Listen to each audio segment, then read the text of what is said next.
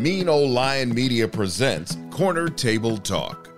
Hello, everybody. This is Corner Table Talk. I'm your host, Brad Johnson. Here we explore subjects related to food plus drink plus culture. And as always, with questions or comments, you can reach me at brad at postandbeamhospitality.com. Innovative, progressive, and shamelessly revolutionary, Aquarius is represented by the water bearer the mystical healer who bestows water or life upon the land. Accordingly, Aquarius is the most humanitarian astrological sign. At the end of the day, Aquarius is dedicated to making the world a better place. As I was working on the podcast for today, I came across the description of people born under the astrological sign Aquarius. And there it was a succinct description of my next guest, whose birth sign also happens to be Aquarius.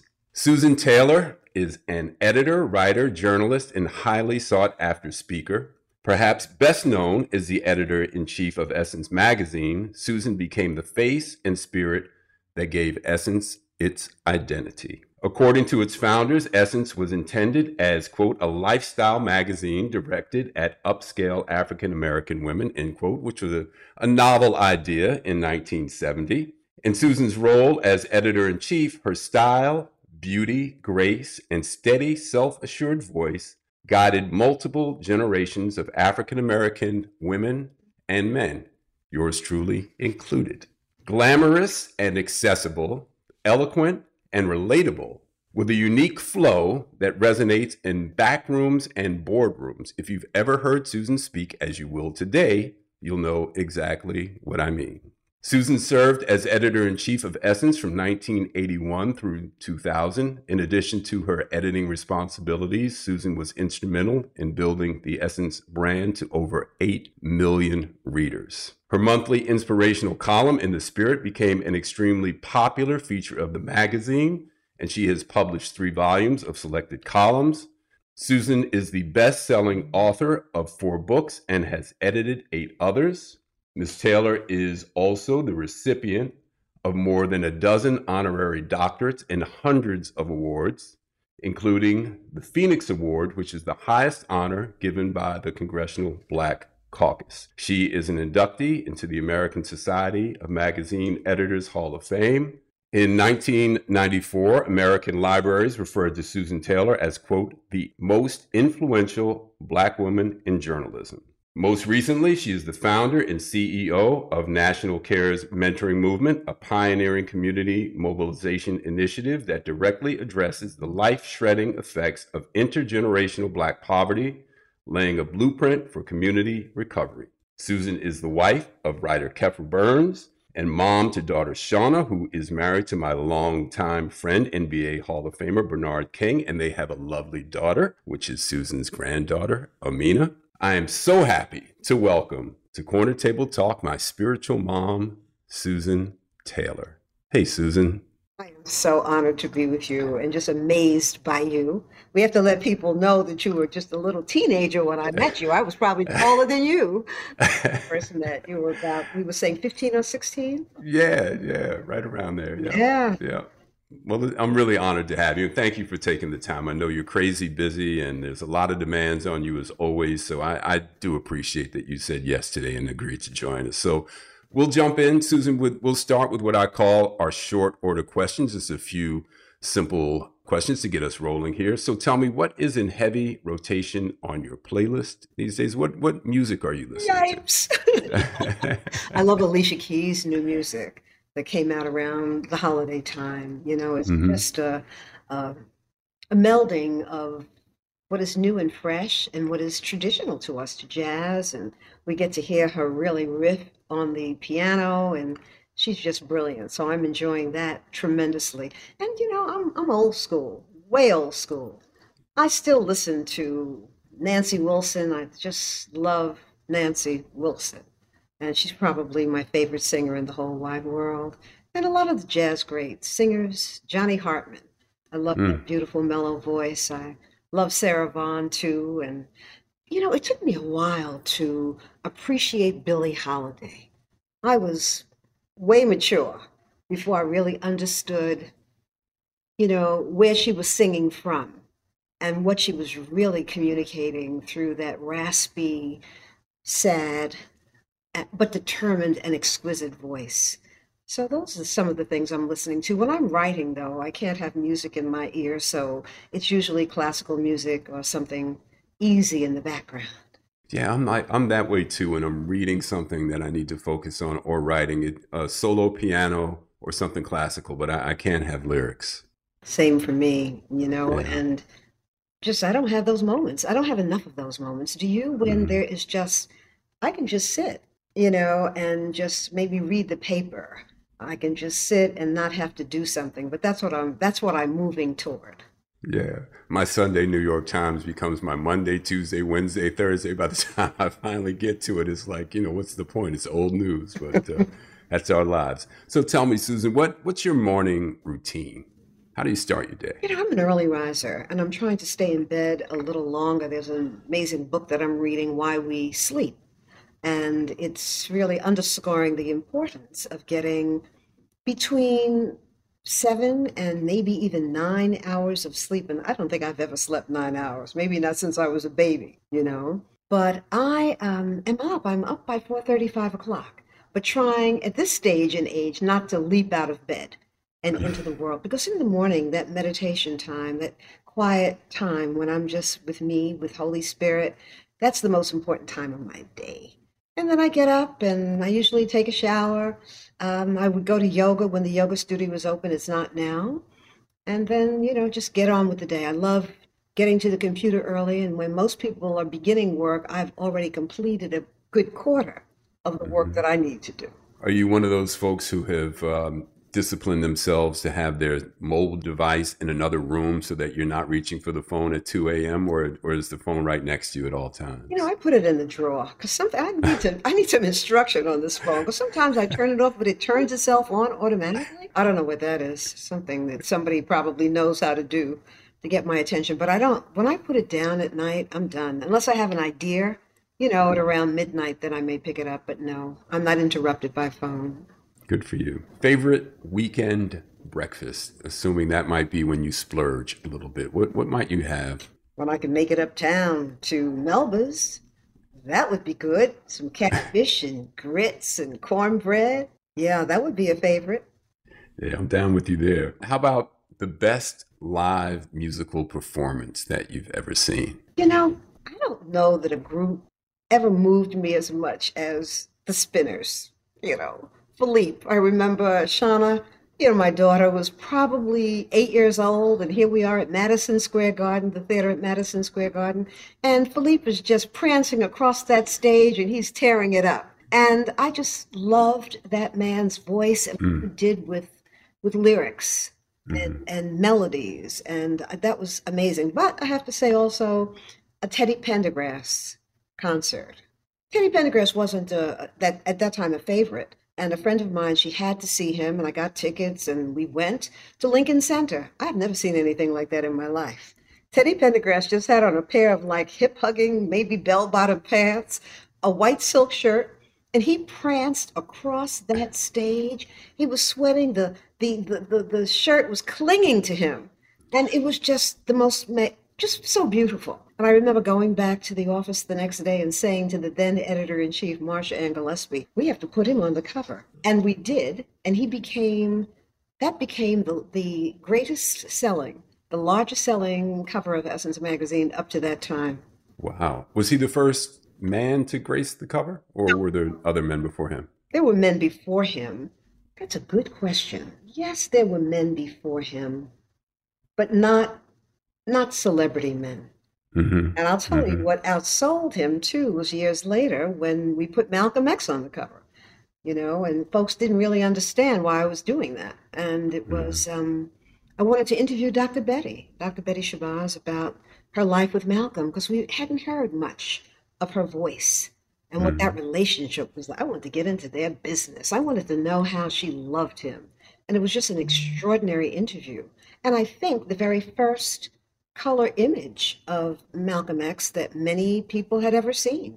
And it was a huge seller. Again, that became the largest selling issue of Essence. Wow. Up to that point. Well, you know, as I, as I alluded to, Susan, you know, as a as a man, I looked forward to to Essence for the stories, for the content, for the to, to see who was in there, see what models were you all were focused on. It was it was quite an experience to to turn the pages of Essence. You know, Essence gave black women a stage that wasn't available to us before. We had Ebony magazine, and Ebony is always, you know, that's the grandfather, grandmother of magazines, black magazines. But they didn't do really fashion pages and beauty pages, but we got to see all the celebrities, so that was phenomenal. I still miss, as our folk call it, the jet. You know, I miss jet. It was like the weekly catch up. But Essence provided many things for Black women a stage that, you know, could display the breadth of our beauty from sisters who were, you know, as black as my my shirt to sisters who were, you know, light skinned with green mm-hmm. eyes. We I mean just the breadth of black beauty was on display. And and it also gave black women a voice, a voice that we didn't have and the ability to really speak to one another and to put our issues on the really make them front and center. Mm-hmm. Essence was I want to come back to that a little bit because, you know, as as beauty evolved, essence led the way to a certain extent and and you being you know the, the the focal point at the magazine i think had a you know a, huge impact on that. But i want to i want to come back to that. So i know you've been around the world you've been to many places but is there anywhere that is high on your list of places to go you haven't been? You know i always wanted to go to egypt and i didn't think i was going to make that trip because asa hilliard who was leading trips to e- egypt passed away before i could travel with him and then, as the mm. Holy Spirit would have it, Alicia Keys invited me to, and I never even talk about this, to go to Egypt with her and her family. And my husband Khephra and I, we did that. And so I, I'm good. I have seen most of what I've wanted to see. Some places I'd love to go back to, but going to Egypt was really, really important to me. Have you been to Egypt? I haven't been to Egypt, and I'm afraid I'm afraid now if I do, it won't be with Alicia Keys. So it's going to be. I have to pick somebody else and go somewhere else. So, um, complete this sentence for me. I had little patience for brilliance, which sometimes takes time to emerge from people. Mm-hmm. And, you know, because I didn't come to my role with all the skills that people thought I should have, it's made me very compassionate and mm-hmm. supportive and patient with others. How about a favorite date place for you and Khephra? Is there a place you think of when it's time for a romantic dinner out that you like to go? We love the water and we love beautiful views. You mean a place that we that that's good. A place with a view, the water, and yeah. anything will do. Just as long as we're together, we're not too picky. There you go. I say you have to be able to love in a in a not a shoebox, but you know, in a space that's not elegant and beautiful and doesn't give you all the things that you dream of. You have mm-hmm. to be able to really be with yourself and with others in that kind of space. Love it. All right, last one of these. So, who past or present would you most like to host at an intimate dinner party? Dr. Martin Luther King Jr. That's my.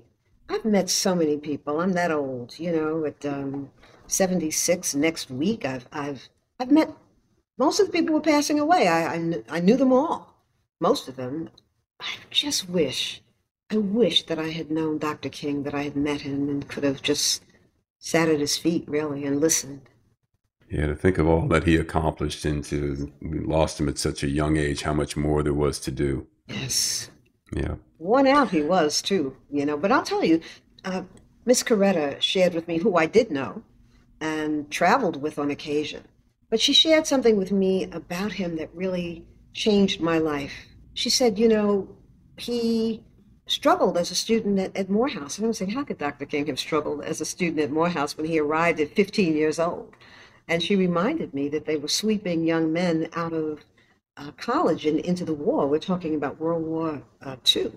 And mm-hmm. so they um, emptied the high schools and sent some of those men who might have been juniors and seniors off to college early. And she said he was at best a C minus student, at best a C student, and often a C minus student. I said, Dr. King? She said, yeah. But when he went off to Crozer to study theology and he learned about poverty in the world, that's when everything for him shifted. And you know what that said to me, and still does, Brad, even today, that anything that is known is knowable. Anything that you want to know and you discipline yourself enough to know, you can know. So there's no need to compare yourself to anyone else or feel that you're not up to speed. The question is, are you willing to do the work of knowing, of learning? Mm. Mm. Being curious. Yeah. Yeah. So Susan, let's let's jump in here. Um, first off, how are you? How you look phenomenal as always. I know you you said you're coming in on your your 76th year. It's impossible to believe looking at you. You look great, but how are you doing? I'm doing okay. You know, people say they're okay when they're not because nobody really wants to know. You tell somebody, "Oh, I'm real depressed," they'll say, "Well, go get some help." you know? but I'm doing fine. It's been a, you know, it's been a challenging two years for all of us. And anyone who says that it hasn't been challenging is probably not telling the truth. Right. And then you look at your life and you look at, you know, in New York City, it's a walking city, as you know. And, you know, looking at the hunger and homelessness and how people are struggling and suffering, I'm like, let me just give thanks the grace in my life and learn how to be content with this and really going within myself to see what this time has come to teach me. I think that's the question for me, and I'm I'm I'm good. Mm-hmm.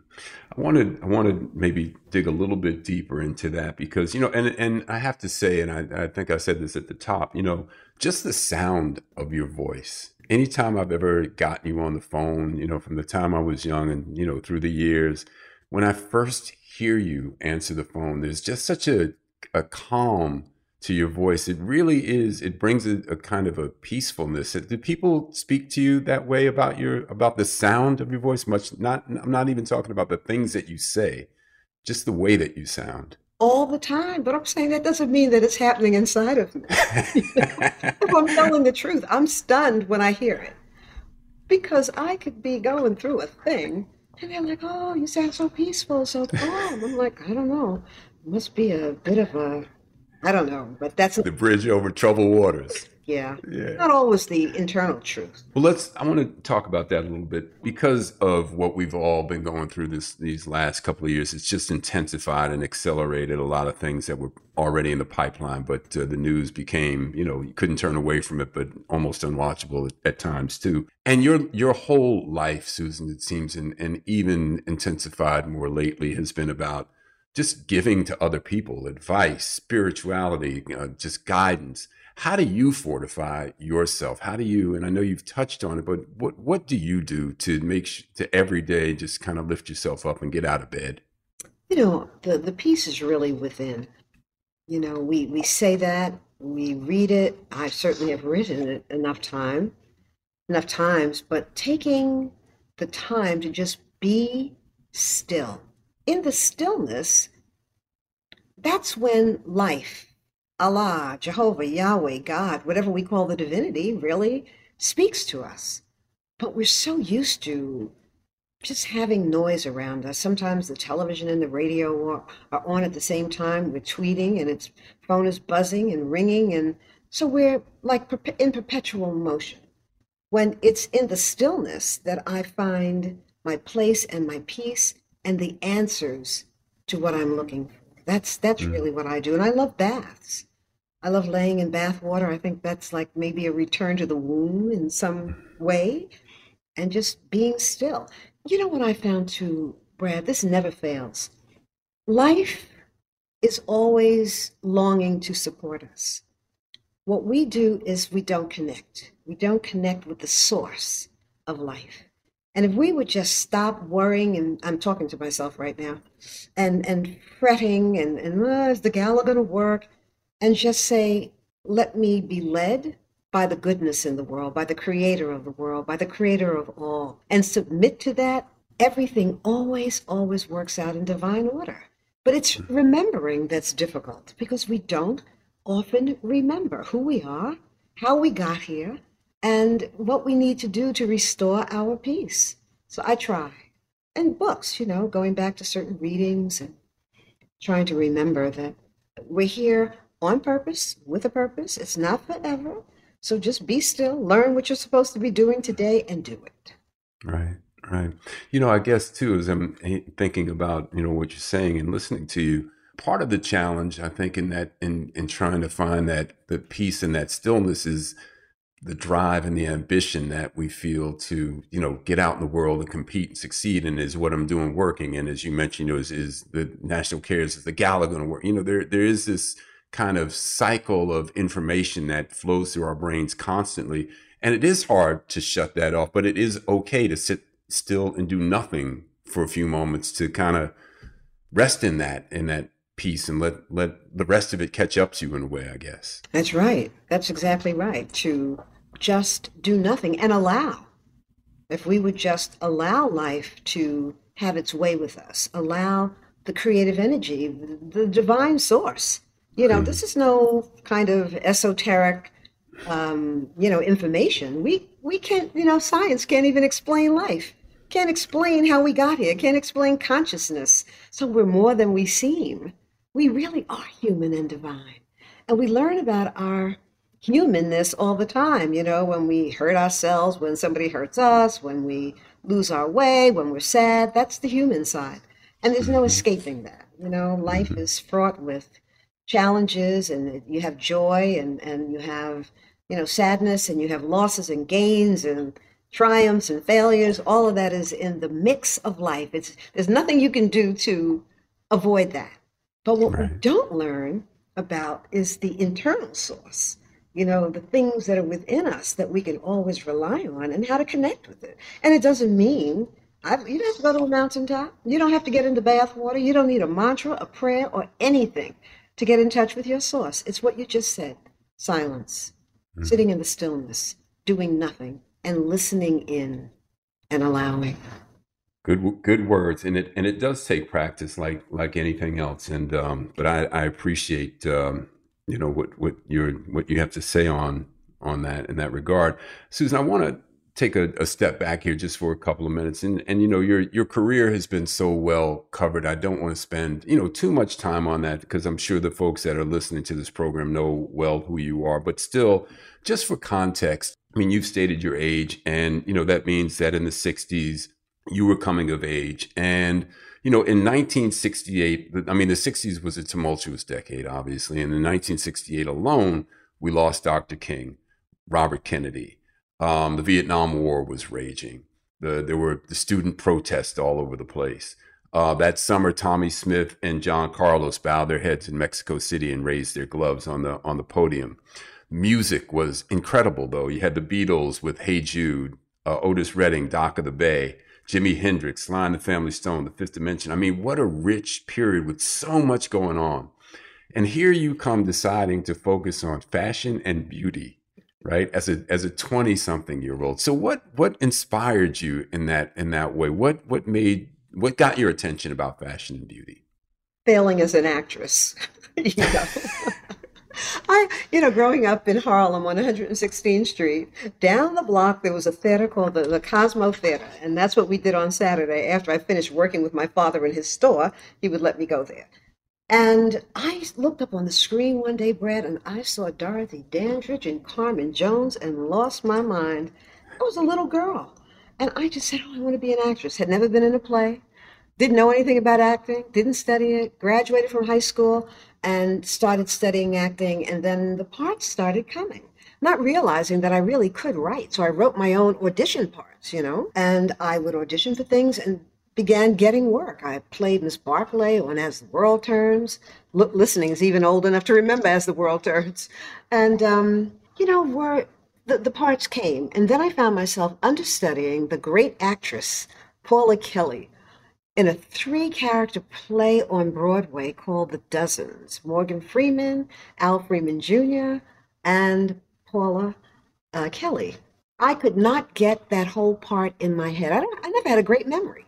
And I remember saying, if this woman ever gets sick, there is no way I can step on that stage. This is in previews and rehearsals. And I was just, Lord, have mercy, please.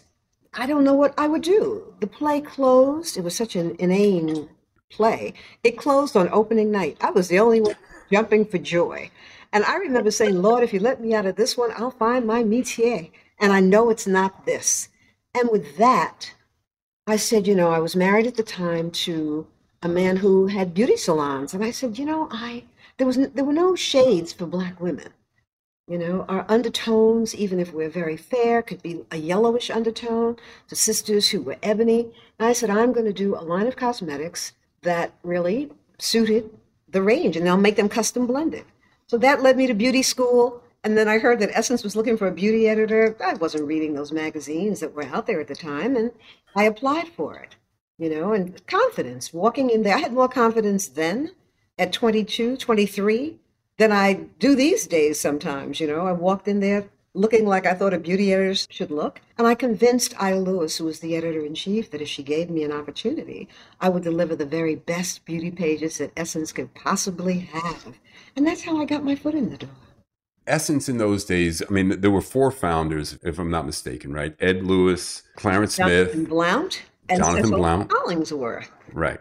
So you, you go into a, a male dominated, I would assume, office environment. And, you know, I, I loved watching the show Mad Men. You know, I, I love that period of furniture and, you know, the mid century modern. But was that the environment that you were walking in, like smoke filled, Jack Daniels in the office and men, you know, voicing their opinions? I mean, did you, were you, was, was that the environment that you walked into? Was it a little bit different? Those four brothers were smart. They knew who was running the show. They knew that it was women who had the perspective, who named the magazine Essence, and who could had to control the editorial content. And you know, Essence succeeded because it really was church and state, as is stated in the magazine industry. You know, the the the church is the magazine; it's sacred. So the business side, stay away, and don't try to tell the editors what to do because it's good for advertising. And it really worked. So Essence always led was always led by what the readers needed. And on the advertising side, where there were men, Clarence Smith primarily, and women too, basically they focused on bringing in the advertising dollars. But they, mm-hmm. they stayed out of our hair. So, Susan, how did you find your voice? You know, the In the Spirit column was, you know, as I mentioned, was was extremely popular. But what what made you aware of the fact that the audience was responding, you know, to your words and to your vision for the magazine? What were your indications of that? How did you know you were on the right track? You know, only sales will tell you that. And, I, and I'll tell you, when I, Ed Lewis really took a huge chance on me, and we never mentioned the person who was between Marcia Ann Gillespie and me. Marcia Ann Gillespie created the foundation that I built upon. And there was an editor before her. She was actually the third, the fourth chief editor. One never got to publish a magazine, and then there was the first one, Ruth Ross, and then there was Ida Lewis, and then Marcia Gillespie was elevated to that position and held it for nine years. And then there was one between us with all the education that she needed, but didn't have the the air that would be tuned to the hearts and minds of black women and what they needed. When he offered it to me, there was protest. Like, how are you going to give this to somebody who didn't even go to college? You know, she's a, a, fashion and beauty editor? Please, you know. But he took a chance on me. And what I did was I I was more the reader, Brad, than any of the editors, who were all college graduates, some with advanced degrees. But I, by that time, I was a single mother, you know, struggling to raise Shauna, and very, very interested in what women were going through. And so when it came time to my writing an editorial, I said, I have to write about what I know. I have to write about the path that I'm on. And it was really trying to find that spiritual center and my balance. So that's what gave birth to In the Spirit. And I surrounded myself with the smartest people I could find. And we responded to what readers were looking for. And in one issue, I wore them out with that first issue that was mine that I really encouraged and I won't say demanded, but you know, got the art directors to redesign so it was like a fresh face with be a winner was a big cover line on it, you know, and the magazine just kept growing from there. And then I went back to school. That was the hard thing, going back to school as a as the editor in chief of the magazine. Yeah, I, I remember the, the sisterhood of uh, sisters from Essence uh, that would come up to the cellar and, and hang out from time to time. And it was just such a, a rich period in, in New York. And uh, you just talk about finding the smartest people to work around you. I just remember such brilliant women that uh, I got a chance to meet. I'm curious, Susan, the, the iconic photograph of you. I've never asked you this before, so I really don't know the answer. But there's this iconic photograph of you. You shaved your head bald. You turned to your right shoulder, I think, hoop earrings on. Um, the photographer, I think his name was Ken Ramsey. What what's the story behind that photo? It's so funny. Yeah, Ken Ramsey was actually my daughter's godfather. Just happens to be sitting here, not that anybody can hear. And we were in Jamaica. Sean and I, marriage is shaky, breaking up, and I'm running away to my friends. And Pat Ramsey, Ken Ramsey, my daughter's godparents, and I, we had gone to the beach that day. And I came back, and oh man, I mean, my skin was black. And he said, Oh my God, you look so beautiful. Let me photograph you. I'm like, Well, let me put my eyebrows on first, you know, put my little eyebrows, and I think eyelashes too. I mean, imagine he wanted a real natural photograph. And that's what happened. That's how that photograph, you know, was captured. And where did it first appear? I don't know that it appeared anywhere. I don't no. think it appeared anywhere. It might have appeared, maybe, in, I don't think it was in the magazine. I never put it in the magazine, that's for sure. But you know, in doctors' offices, I mean, I go into my doctor's office and I see Jamaicans. It was done in Jamaica, and I think Jamaican people loved it. But on the book, Posing Beauty by Deborah Willis, that's what really, I think, made the photograph kind of famous, you know? And maybe it was published in Essence. I don't really recall. But posters, I mean, I, I just remember a time where I would see it everywhere. It's beautiful, beautiful photo. Before we move on, I just, you know, I want to say, you know, for for the younger generation of successful African Americans, entertainers, entrepreneurs, athletes, journalists, you know, there's a high probability that Essence Magazine and you, Susan Taylor, had a place in their homes growing up. When you look back, Susan, as one of the few African American editors at the time, and even today, I mean, we you know we we saw some of the in 2020 some of the reckoning at various publications. Condé Nast, Anna Wintour caught a little flack. Bon Appetit fired Adam Rapoport, brought in an African American woman as their editor, um, Dawn Davis. What stands out to you about the publishing world, the media world, from your time at Essence as a as an African American editor? Ooh, what a question. You know, a number of things. That racism is real because what we watched were the Seven Sister magazines. Those magazines are like Ladies Home Journal, Good Housekeeping. You know, the the you have uh, recipes and home decorating things. We saw advertising for beauty, especially going in those magazines, skincare and fashion, and certainly at the Condé Nast books, you know, and we couldn't get those ads. We could not get those ads. And I remember Ed Lewis, uh, our publisher, going to meet with a very well known leader of a major, major cosmetics company saying, Look, we have the audience. Your fragrance is the premier fragrance among Black women. And you should be in Essence magazine. His response was, We know that, but we believe that Black women aspire to have things beyond their reach. And if we brought it directly to them, it might lose its allure. And it might lose its currency with white women, our primary audience. I don't think Essence got an ad from that very well known cosmetics company probably for the next maybe 12 or 15 years. That stands out. The other thing that stands out for me then and today is the importance of unity. You know, I think about what you and, and your dad, you know, what you all know, knew about the restaurant industry and what we could do if we ever understood the importance of unity and aggregating our resources and standing together, you know, and building together. That's the, I think, the primary thing for us to learn moving forward. That we really are, as the great Pulitzer Prize, first Pulitzer Prize black woman who won a Pulitzer Prize wrote, we are each other's keeper.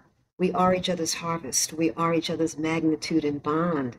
But we don't trust one another enough and don't work in harmony well enough together. And that's, I think, that's our lesson to learn. Good point.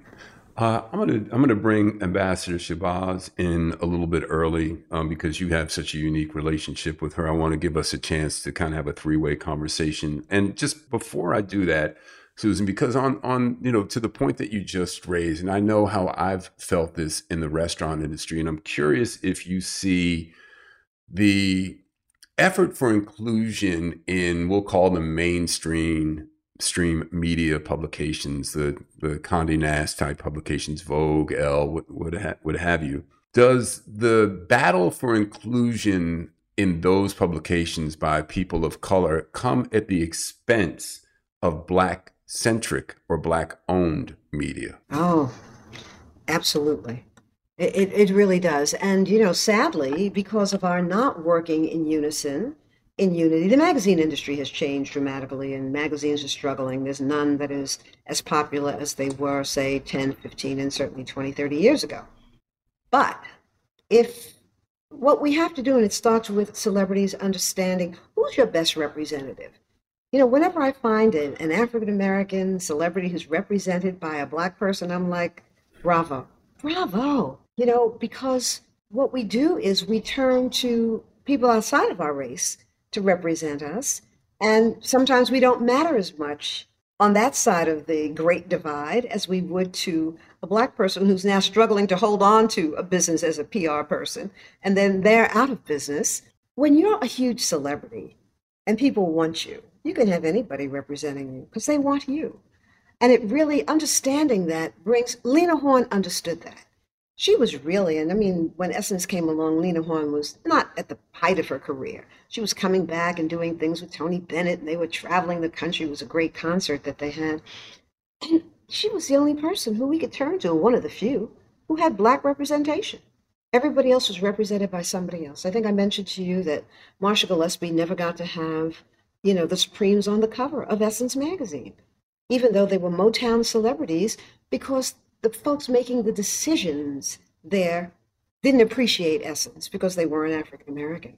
So there's not an appreciation of the audience, hence the the cosmetics person who didn't see the value in essence and the audience that would put money in their pockets.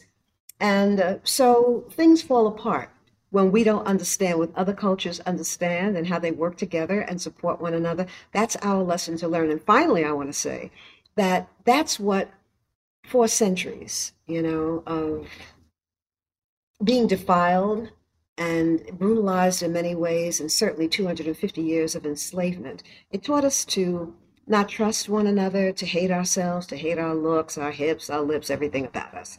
But this is a moment of renaissance, another renaissance moment when we're rediscovering our beauty and our intelligence. And this has happened to us before. We have to get it right this time. Well said. And um, want to go a little bit further on that, but as we do, I want to bring Ambassador uh, Shabazz into the conversation because you know she and I have talked a bit about um, Susan. This this if we look at what we're what we're kind of referring to here is a bit of a relay, right? And to us, you're an icon, and there should be no one from our culture that you could not pick up the phone and get on the other end. And Ambassador Shabazz and I see our role as a generation just a little bit younger than you. Part of our job is to make sure that the gatekeepers to those individuals who are now the LeBron James and, and Tracee Ellis Rosses of the world, who have tremendous access, tremendous power, 10 million Twitter followers, in LeBron's case, probably a lot more. But it's our job to make sure that those gatekeepers, and, and the point that I made earlier about the fact that in every black household for the last 30 years, Susan Taylor in Essence would have a place. That means LeBron's mother was reading Essence magazine. His agent might not have any idea what Essence magazine, but his mom damn sure does. So I'll I'll step aside and ambassador, you know, feel free jump in here, say hello to uh, your your dear friend uh, Miss Taylor. But uh, so nice to to have both of you beautiful ladies here with me at the corner table. Well, you're kind, certainly more than than just a friend. Indeed, family. Someone whom my mother loved as well and was so dedicated to and proud of. And you know, one of the things you know, Lady Taylor, you always offer such an authentic eloquence of a soul in perpetual evolution. And then you share the honesty of those phases and insights with so many. And I'm listening to your conversation now, and I just want to say how thankful I am that we got you here. That and you said yes to the corner table talk, knowing how full your table is, and the wisdom that you've shared with that very calm voice that Mr. Johnson relayed and referenced is the calm flow that you've offered, the confidence that the welcoming of your nature for 40 years. Uh, you know, as long as generations know you. They're defined by your pace. And while you yourself were a young woman on a journey, you opened it up and enabled people to join you. And so I just, I say thank you to that. You know, I was a whiny, lanky, you know, uh, raw, no makeup wearing girl, and you put me on the cover twice. I mean, how? You know, no one else would have done that either. And in each case, it wasn't about a beauty cover, it was about a story. It's about an authentic self. And the power and the decisions that you made that impacted so many lives, you should not have to do another thing ever. And as Mr. Johnson just stated, there should be no task in the gifts that support the missions that you stand for to date, um, such as in the National Cares Mentoring uh, movement, that should be an easy ask um, and not having to chase anyone down. And I think that's our work as a culture uh, to be able to know our value and our worth so that we don't sleep at the wheel. So just thank you. You know, it's going to take time for that to happen. The distress that we suffered through, the losses that we endured, they're epigenetic, they're intergenerational. You know, they, they are part of our DNA unacknowledged, and we pass on the, the greatness, the resilience, because how we survive and how the three of us are here is totally amazing, you know, that we are here, right? Given what the histories of families are. But that, those losses and the things that were so wounding and destructive took place over such a long period of time. You asked about patience, Brad. So that's the challenge to be patient with ourselves, to be patient with one another, and to be strategic. But it's so great to hear you younger ones really talk about a role that you see yourselves having to play. And that says that you're awake. And that's what this whole thing is really about. This time is it should be a time of awakening. Well, we're also uh, beneficiaries of that baton. We're witnesses of that baton, unyielding stewardships of those batons. And as we get to this place as parents and grandparents, and also being mar- marginalized, experiencing who's not hearing or listening, and realizing, wow, what beat have we not connected? There is a responsibility and a role. And so that people aren't leaving here. You said earlier, all the people that have passed in the last decade, you knew. And for the most part, so did I. And I feel their absence. They were such dynamic contributors of social culture, the foundations of that which we live by, and many don't even know their names. And so hmm. There this is an opportune time. And young people the gen zers remind me of those who were just older than me when i was younger. They're aching for answers. We just have to make sure that they're they're informed and that they're e- equipped. And also that they regard the elders. That was a difference because when i was a kid whether you agreed or not the value of the elders was to be respected. You know i heard um your auntie Ruby, Ruby Dee, say something. I wasn't there; it was in Atlanta, but it was a you know video that I heard. And your uncle Harry, Harry Belafonte, said something to me directly, maybe a couple of months ago. He said, "We we didn't get it right. Mm-hmm. What did we do? What didn't we do right? That you all have to do this all over again? You know?" And that was such a profound question. And I think that in in many ways, it was my generation that dropped the baton because the corporate doors opened. You know, Brad, your father was probably one of the first, if not the first, African American to own a restaurant south of 110th Street. Mm-hmm. Black folks didn't have places we could go to in the Upper West Side or in, the, in Midtown. And then you had restaurants both in, in Beverly Hills, I guess that was, some part of Los Angeles, and, you know, here in New York City in Midtown on Columbus Avenue in the in the 60s, and not the 1960s, but 60th or something street. That that's and today we don't have any of those things. We don't have them. You know, Susan, I want to um, because you when we spoke the other day, I mean, you set the alarm bells ringing for me, and I think sometimes it takes that for us. There hasn't been a, a call, I think, to galvanize around in a, in a long time for some reason. I think maybe we've been lulled initially by corporate America, as you said, in the in the 70s, those jobs opened up. Then the children, Ambassador Shabazz and myself of that generation, we got the benefits of private school and college and going right into the workforce. So we didn't have a war to fight. So the movement maybe kind of lost its way a little bit. But if you would talk about the national cares movement and some of the, the, the alarming news that you shared with me about uh, about African American suicide among youth. Oof, that is the yeah. most alarming news that you know death by suicide increased increased by 47% among black boys and 59% among black girls recently. For the first time in the nation's history, the suicide rate among African American children is greater than it is among any other cohort of children in the nation. Native American, Pacific Islanders, and white males used to lead that number. We didn't even talk about black child suicide. And now black child suicide is lead, leading all other suicides among young people. And I mean, between 1991 and 2017, suicide attempts by black youngsters rose by a startling 80%, 80%. The only group of children in the nation for whom suicide attempts and completion have risen. Poverty is linked to that, you know, but children of every class, young people of every class, have taken their lives.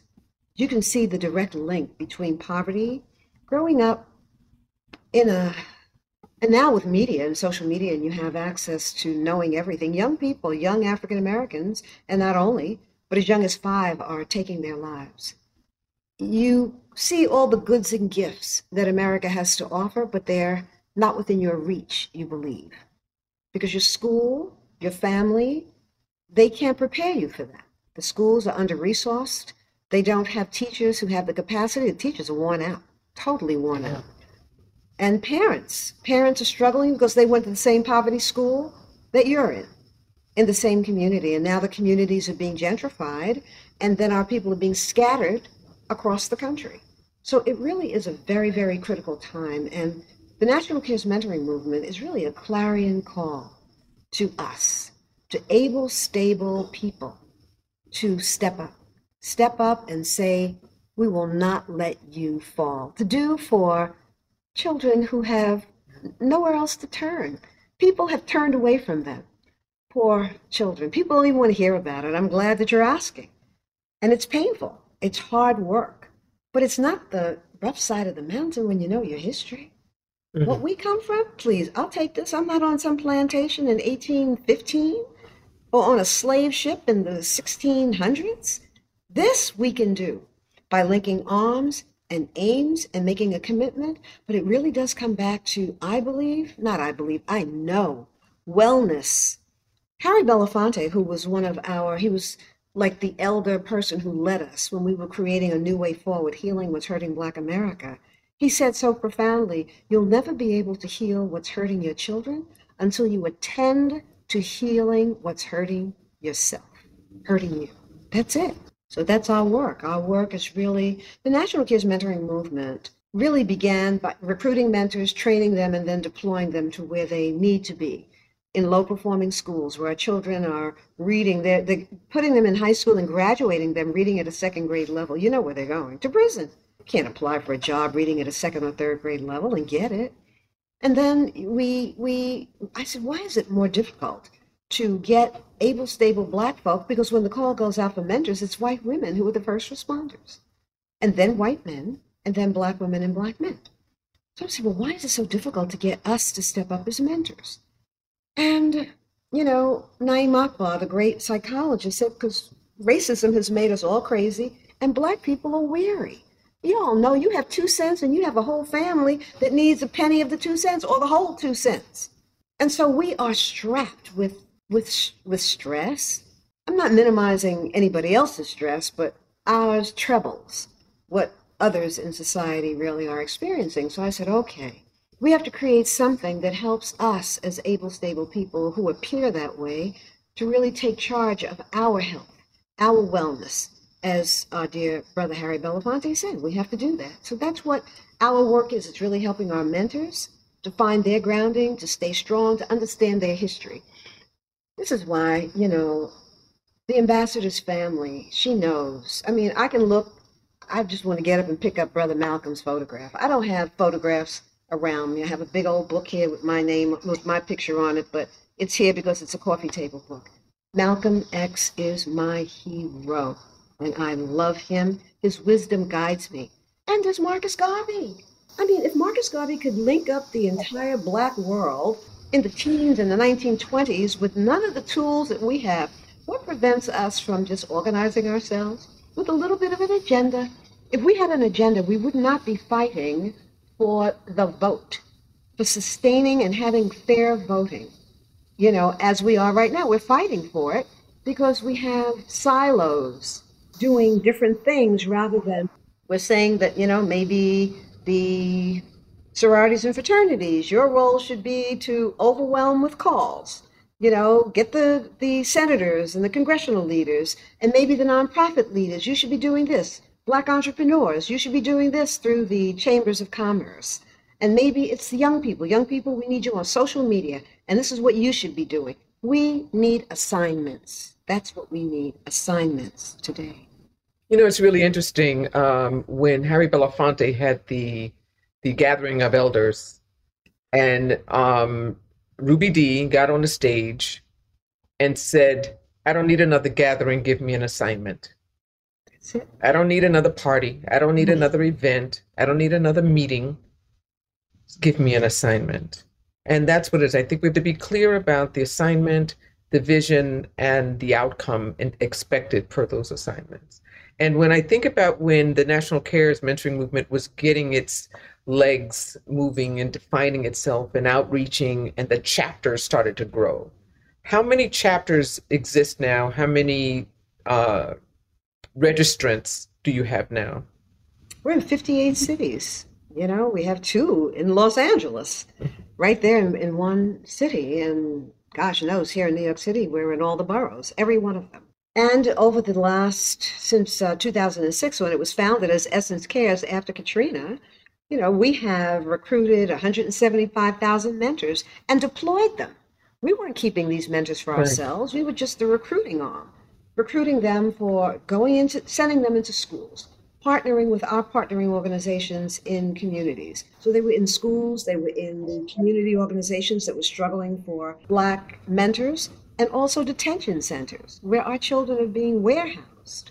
And then when I, I visited a school up in Broward County and was one of our leaders there, South Florida Cares, and she was just complaining about the students and how difficult they were. And I said, well, I'm going to be speaking in Miami. I'm going to come on up there and see what you're talking about. I stepped into that school and it changed my life. Seagull. It's a school for teen mothers, and there were some fathers there too. And what I witnessed when they were letting the young ones out of school, three o'clock or whatever time it was, I watched young women wrestling book bags, baby bags, babies, and car seats onto school buses. It took my breath away. I mean, I was 23 when I became a mother and I was married. I had one child and it overwhelmed me. I can't imagine being 13 or 14 and 15 and having multiple children, which many of them did, you know? So that's when we stepped into the programmatic work to create the consciousness shifting curricula, both for parents at the University for Parents we have in Atlanta, and then in now about 27 cities we are implementing wellness mentoring circles in classrooms and changing lives, in addition to the 58 cities where we recruit mentors and send them to other mentoring organizations who need Black mentors. Oh, wow. You know, Susan, what I, as I'm listening to you both and I'm thinking, you know, of the urgency and, and how can a society consider itself successful when a five year old looks at suicide as the best possible option? And this dichotomy of I mean, I, I, think you would both agree that in turn, and, and, Susan, you alluded to it, you know, we're not on slave ships, we're not on a plantation, we're not, it's not the 60s. We have more cumulative wealth and influence than any time in history. I'm talking about the African American culture. And yet we've got on the other end of the spectrum five year olds who think suicide is the best possible option. To me, national cares is the connective tissue. Right. That's what's that's what needs to be in place to potentially bring those two worlds back together. And it's just, I mean, that that I'm just so moved by you know the reality of the situation, but the hopefulness that someone like you brings with with an organization like that. It's it's moving. And you know what this this virus has done? It's taken its toll on everyone. I mean, it's the one thing that has unified the whole world. Nobody is, you know, free of its threat. What is so amazing right now is to see the partnerships that are being formed. Yeah. Do you know that the sororities and fraternities, African American, they call themselves the Divine Nine? that they have never done a program together. I was stunned when I learned that. They'd never done one thing together. Until Katrina, the three or four National Baptist organizations had never done one thing together. And now we have, we call them community impact partners, sororities and fraternities, and we have the Coalition of 100 Black Women, the Links, the uh, Psychologists, Black Association of Psychologists. It's just amazing to see how this a silver lining in all the suffering that's being endured. And we really are learning something about how to be, who we are, and how we need to be. And I'm really trying to pay keen attention because I want the suffering to end. And I think as we awaken and we learn the lessons that life is trying to teach us, that things will ease and get better. We are each other's keeper. Ambassador, we're winding down, but I want to give the floor to you for a moment. Well, we've talked about the the heavy lift and I remember 20, 25, 30 years ago, you and I used to talk about responsibilities we would see, uh, not not uh, just publicly, but even as our mothers' daughters, the the expectations, and and then to be our children's mothers. And the question was, you know, how do we even find the time to fortify and take the phone off the hook, say no for today, treat ourselves. And we struggled with that conversation and outcome then. But I know we are all working. I'm listening to you year after year and, and the trips that you plan to take and the ways that you dedicate downtime when you have to. How do you pursue and decide when that is vital? What I'm saying to myself is, I don't want to have to get sick to do the right thing for me. And pain is one thing, it's information. It's the way that life speaks to us. I mean, we're all going to leave here because something happened, you know, some illness or some accident. The body must have rest. The brain, we have a mutual friend, three of us know and love her to pieces. And I'd say six years ago, she was in here wearing me out, right in my living room, telling me this, that, and the other thing, and we need to do this with cares. And Today, she doesn't even know me when I go to see her in the nursing room, and she's 10 years younger than me. And what she started saying was, I fried my brain. She would not stop. And that's, that's part of what I think so many of us are being, what, I don't want to say guilty of, but we don't know when to stop. We don't do this. This is what I'm telling myself so that I don't have anxiety about this gala, because I have it, and I don't want it to overwhelm me. We're only instruments. We're vessels. And life, Allah, God, the Holy Spirit, beauty, whatever we call the universe, does its work through us. The work of healing, the work of unity, the, the work of caring for the least of these. I want to be a vessel that life can use. And if we want to be vessels that life can use, we have to do the things that we know create healthy vessels. And that begins with what we put in our bodies. You know, the smoothie in the morning, which is like everyone's like, I don't like, well, I'm not interested in the way it tastes so much as what I put in it. You know, low glycemic berries.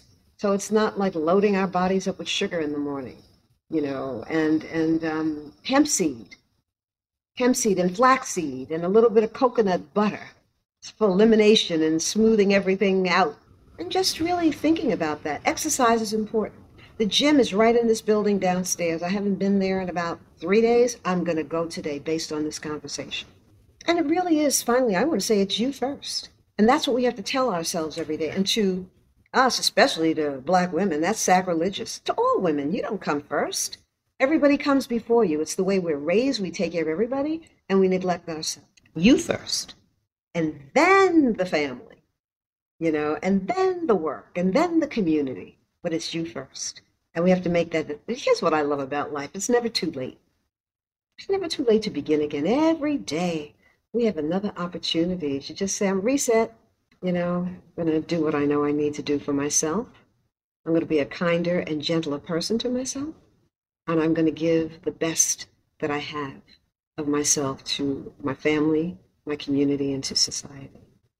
You're talking a lot about self uh, preservation there, and I think we can all, you know, use a, a, a healthy level of awareness about that. And Susan, you know, we, we've kind of touched on this quite a bit, but I, I just want to close on a on a kind of a broad question, and you can answer it any way that you like.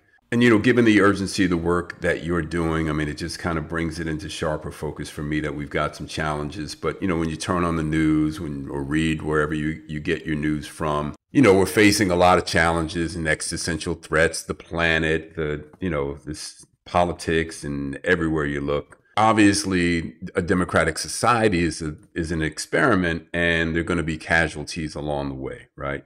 And I'm, I'm curious if you feel that we're on a path towards a, a more perfect union. Um, and is and do you do you see when you look into the susan taylor crystal ball is there a planetary healing out there for us to have amen to that yes i look for the divine hand not the news the news is scary but there's a divine hand in, in everything. And I think what the divine hand is saying, what is it going to take for you to awaken? But you see what's happening during this COVID moment. There is an awakening. People are awakening to their, their needs. There are people who are saying, I'm never going back into an office again. I'm going to work from home. There are people saying, I don't need to live in expensive, you know, Atlanta or New York City or you know, San Francisco or Los Angeles. I can live in some little part of North Carolina, have a job that, you know, takes care of me and my family and be happy. So I think we're, we're we really are recalibrating what matters most mm-hmm. and what's important. And that this, you know, virus and now the, the extended Omicron piece or the deeper one is sent for our awakening. I believe that for our awakening. To everything, there is a purpose. And the question is, what? That, that's the question to ask. When, whenever you're hurting, whenever the planet is hurt, what have you come to teach us? What have you come to teach me? That's Rumi, the great Sufi mystic. What have you come to teach me? And we learn our lessons and we move on. And there's always a lesson to learn. I want to learn my lessons, painful though they may be and just keep stepping. Beautiful. Ambassador?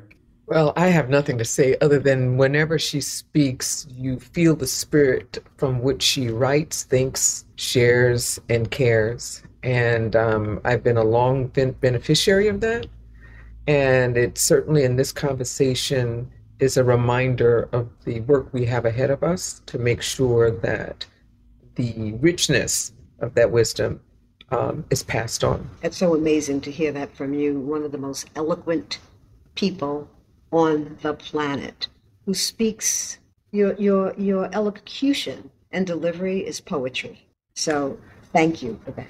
And I have the unfortunate task of having to speak after her often, which is a whole other challenge. But I put up with it, and I'm I'm just so grateful to have both of you ladies in my life you're both magnificent, and uh, I'm really grateful, uh, Susan, that uh, I've known you for as long as I have an ambassador. And Same with you, and thank you, Susan, for taking the time today. Before we let you go, I want to make sure that we bring up the gala in February, and to donate or more information um, for the National CARES Mentoring, it's it's caresmentoring.org, correct? Correct.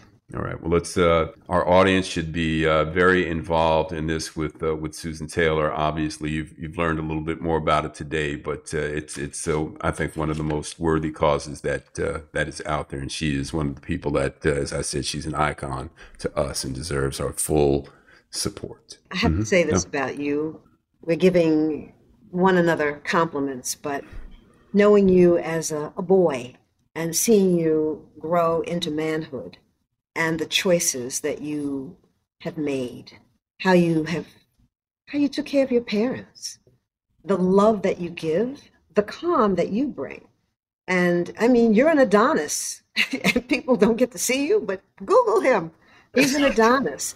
And, you know, you've never, ever, ever been a braggart uh, or a person who made other people feel less than they are.